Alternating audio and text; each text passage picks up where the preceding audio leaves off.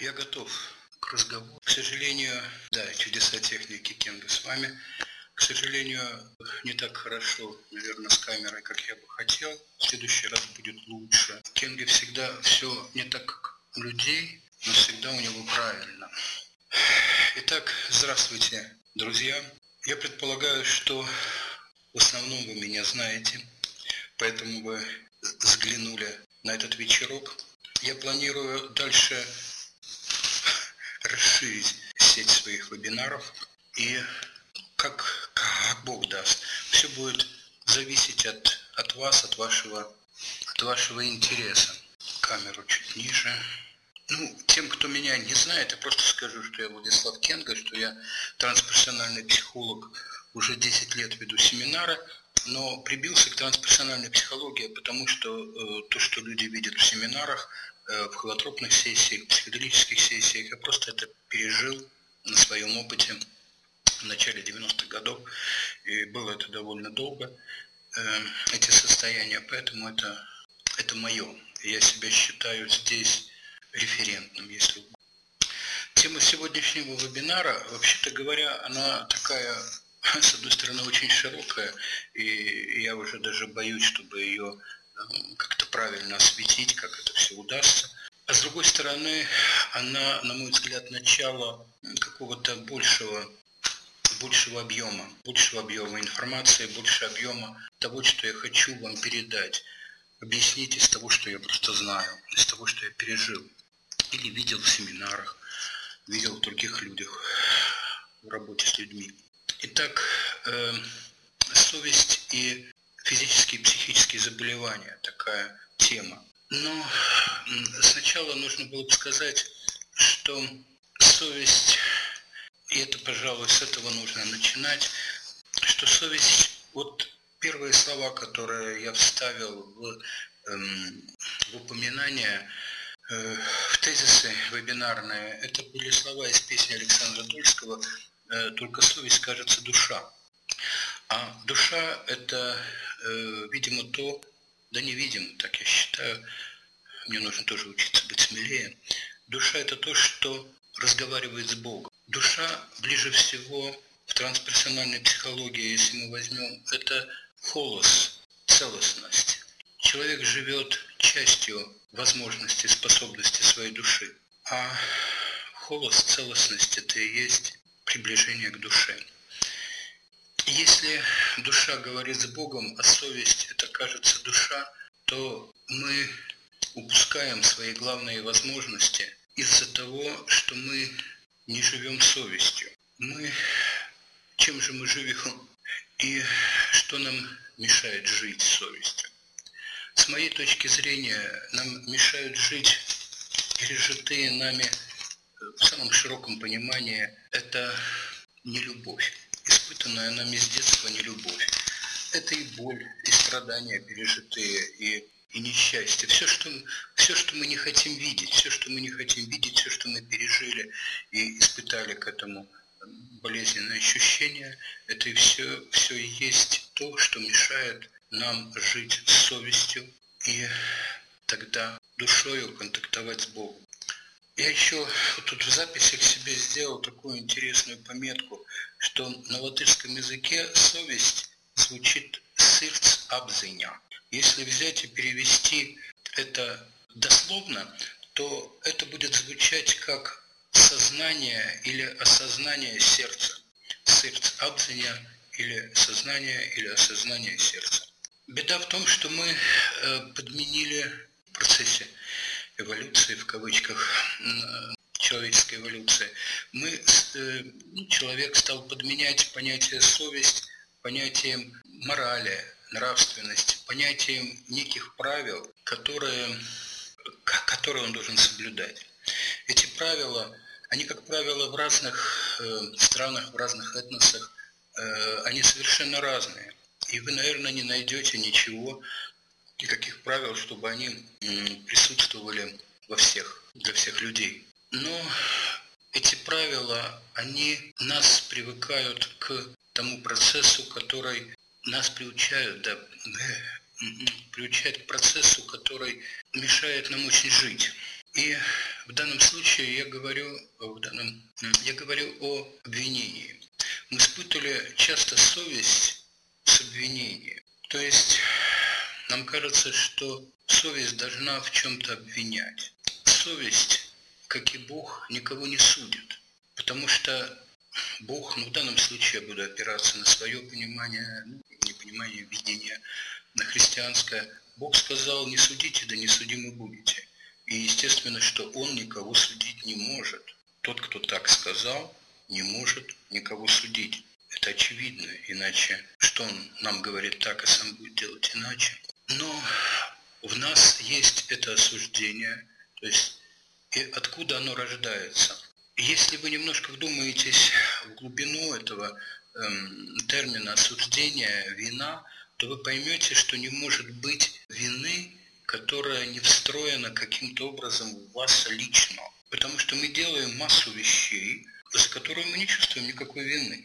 Мы дышим и не чувствуем вины. Мы ходим на ногах. Вот а почему на ногах? Как это можно?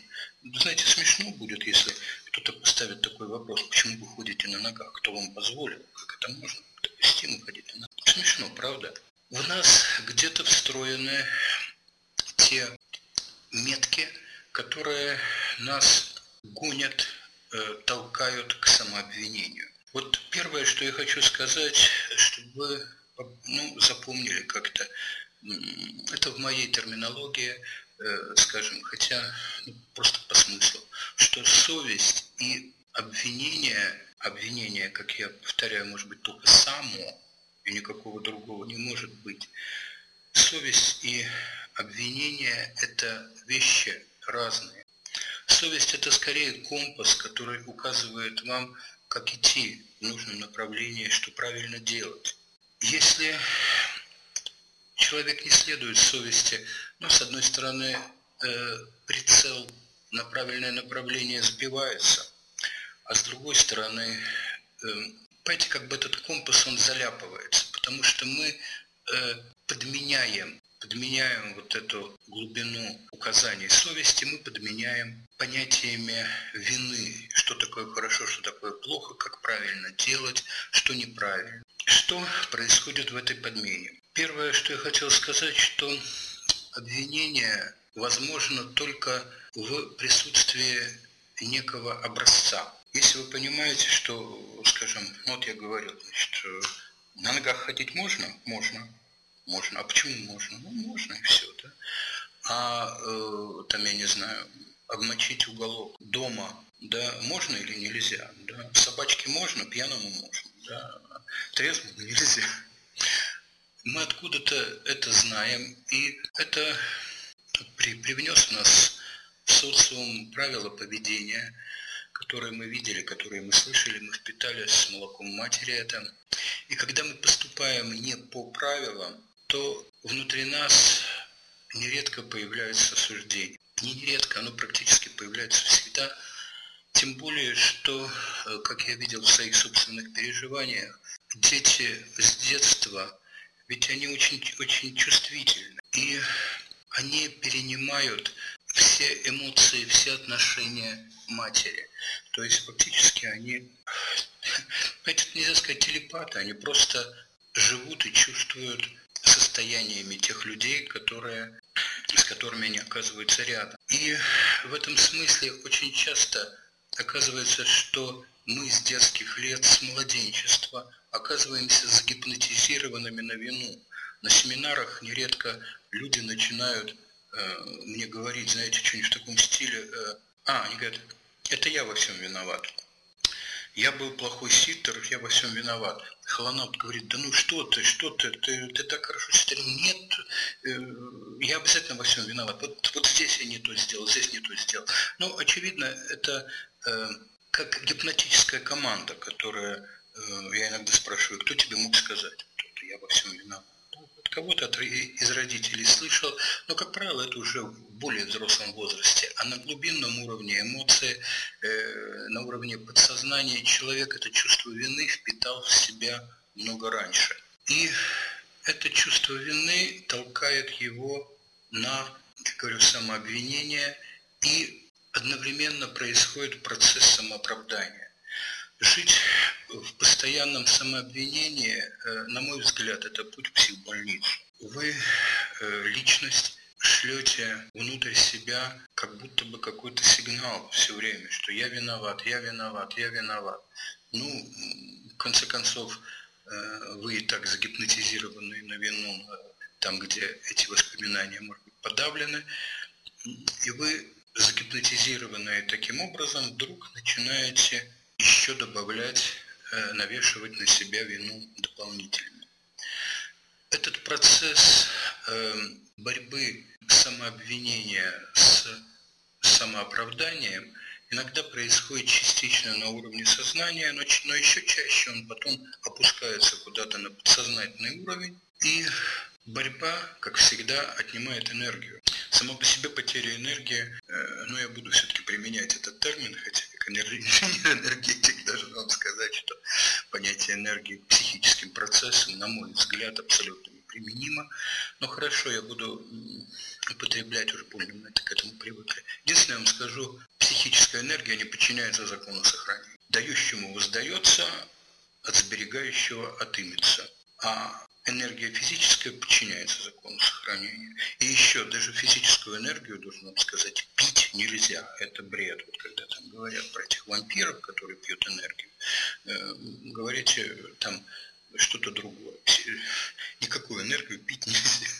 Не пить, э, она только трансформируется. Так вот, энергия, э, уже от самой потери энергии можно заболеть. Но кто-то еще может почувствовать, что нередко мы понимаем, что за самообвинением стоит самонаказание. Тоже где-то на достаточно глубоком уровне. Мы сейчас э, чуть попозже разберем эти уровни, как я их понимаю. Э, на подсознательном уровне у нас вписано, что вина требует искупления. Вина требует искупления. И этим искуплением очень часто становятся болезни, становятся какие-то события в жизни, которые человека эм, толкают к тяжелым переживаниям, к тяжелым ситуациям в его жизни. Дело в том, что на глубинных уровнях э, душа способна творить, способна творить ситуации, тем более психосоматические болезни. И таким образом она пытается избавиться от вины. То есть, как бы говоря себе, вот я что-то сделал нехорошего, что требует, что я в чем-то виноват, и я после этого попал человек попал в тяжелую ситуацию, заболел или еще чего-то, этой болезнью, я искупил эту вину. И вот здесь появляется первый тезис. Чтобы начать путь к выздоровлению, нужно снять противостояние самообвинения и самонаказания. Самообвинение, самонаказание и самооправдание. Это три вещи, которые идут рука об руку. Я еще раз попробую повторить, потому что э, я сам себе кажусь немножко таким непоследовательным, что ли. Но где-то эм, я сделаю акценты. Обвинение возможно только само. Первый тезис. Второй тезис обвинение возможно в сравнении с неким идеалом. Идеал Бога в данном случае – это любовь, всепрощение, милосердие. Значит, то, с чем мы сравниваем, не есть идеал Бога. Это идеал наш личный, ну, личный, лично человека, но впитанный, впитанный откуда-то от людей, от эго, от личностей. Когда иногда люди говорят, что я вспомнил там свою прошлую инкарнацию, я жил в прошлой жизни, я говорю, что э, меня не устраивает эта терминология, потому что если говорить о каких-то инкарнациях, о том, кто жил в прошлой жизни, это никоим образом не была личность. А мы себя идентифицируем только с личностью, с душой. Нужно полностью жить ее позывами, ее предложениями. Это большая редкость. Итак, смотрите, что у нас получается. А, Бог не судит, совесть нам дана для указания правильного пути, как себя вести, как жить. Э, мы это все подменили какими-то установками, какими-то правилами, какими-то нормами, которые нам заменили совесть и которые в нас рождают самообвинение и самонаказание и самооправдание. Чтобы избавиться от, чтобы, ну, избавиться, наверное, никогда не избавиться, но чтобы уменьшить гнет вот этого, не знаю, этой плиты, что ли, на нас, обвинения, первое, что я бы хотел вам предложить понять, это то, что, вы понимаете, вот душа, она парадоксальна. Мы ни в чем не виноваты.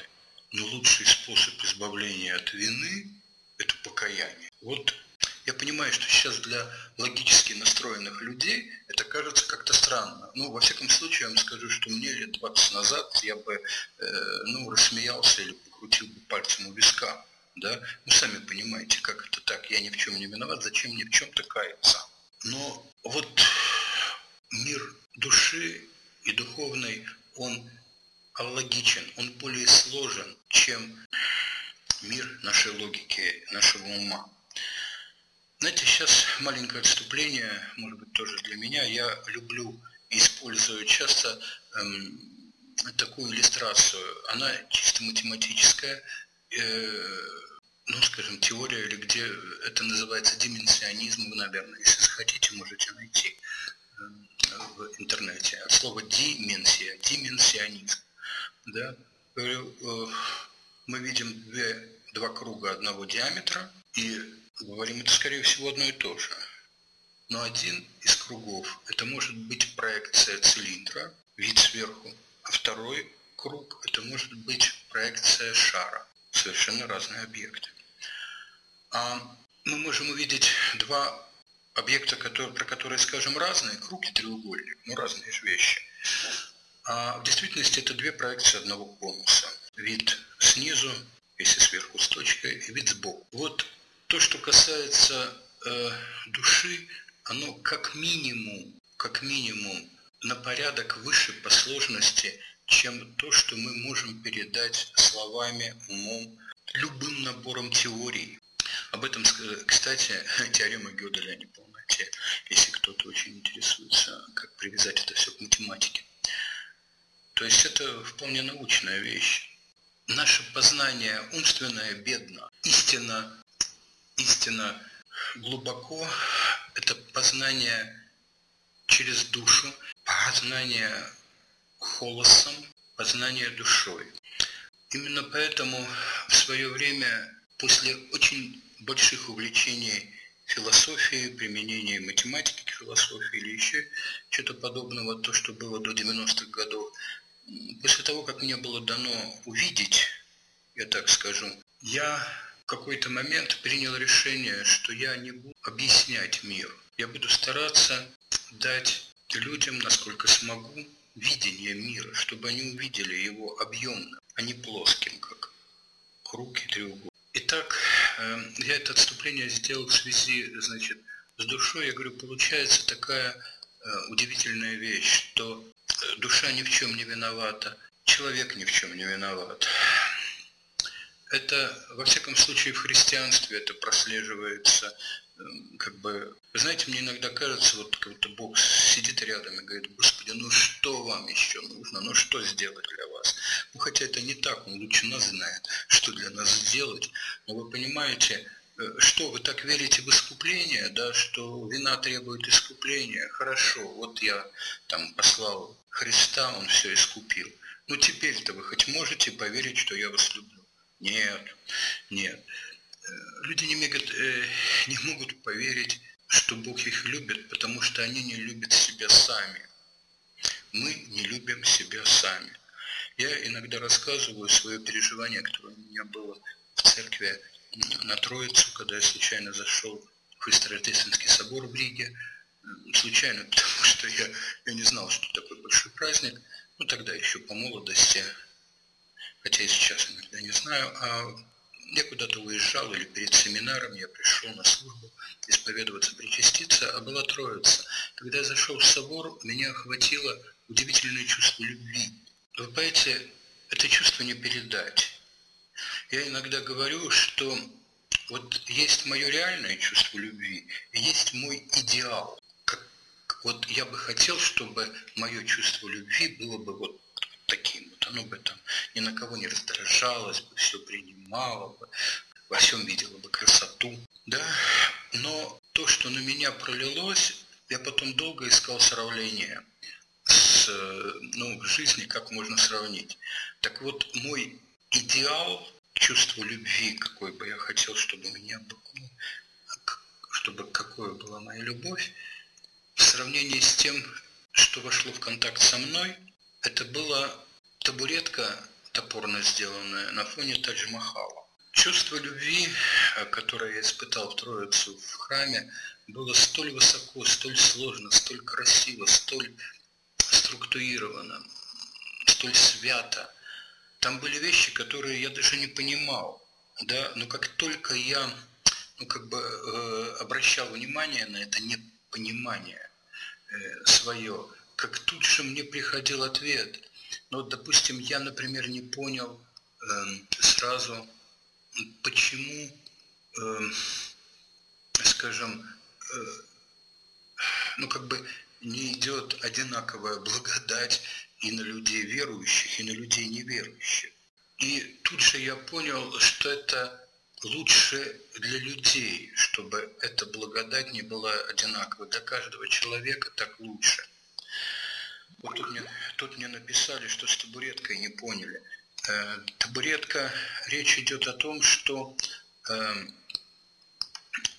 э, речь идет о том, что э, это самое э, мое чувство любви идеальное было вот как табуретка на фоне Тадж-Махала. То есть такое оно было ну, несравненно топорное по сравнению с чем-то великим и красивым. Так вот, я прагматик, да, как вы помните, первое высшее образование инженер-энергетик, то есть такой очень все прагматичный ум, да, и я сразу же взвыл, Господи, вот такое прекрасное чувство э, любви. Я сейчас немножко говорю это все объемнее, шире.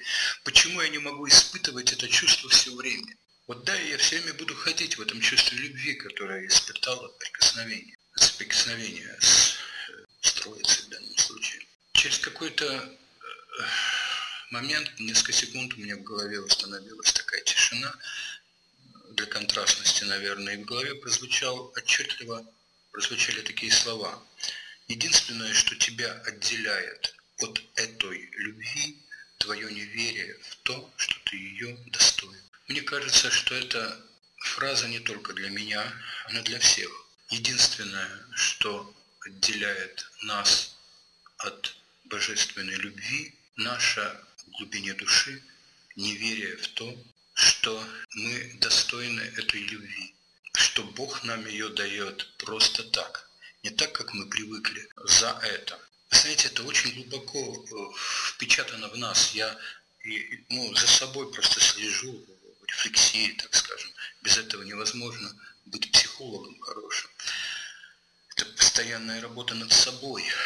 И в этой рефлексии я все время вижу, когда я э, соприкасаюсь с, ну, как любят эзотерик говорить, высокие сущности, там, с Девой Марией, с Богом, я как бы просто взвываю, да, то есть, э, да кто я такой, что вы вот своей чистотой, святостью, э, ну, на фоне которой, ну вот понимаете, это, ну, я себе кажусь каким-то песчинкой, червяком или еще чего-то. Кто я такой, чтобы вы со мной э, контактовали, входили в общение? за этим все время стоит в глубине души «я недостоин». Я недостоин вашей любви, я недостоин вашего общения, я недостоин вашего внимания ко мне. Да? Дева Мария, Господи, я недостоин. Кто я такой? Вот эта вещь из глубины души лезет все время. И она лезет, на мой взгляд, потому, что мы себя заобвиняли. То есть в данном случае я сужу по себе, я себя, я, я себя очень много заобвинял на подсознательном уровне. Я говорю, как я недостоин общаться с Девой Марией, с Девой Марией. И вот эту вещь по возможности нужно попробовать снять самообвинение. И вот здесь я бы хотел вам предложить э, взять, я там несколько минут до начала просил, у кого есть, возьмите э, бумажки, тетрадки, карандаши и попробуйте хоть ненадолго выписать имена тех, перед кем вы чувствуете свою вину. Не дайтесь э, с этой виной как бы бороться. Вот я почему-то думаю, что я перед Ваней виноват, но э, это же глупость, я не виноват перед ним. Неважно, вы пишите то, что у вас в душе, то, что у вас рождается. Это не рождает обвинение, это не добавит вам какой-то груз на плечи, наоборот. Попробуйте выписать, я надеюсь, что вы потом сможете поработать еще немножко отдельно.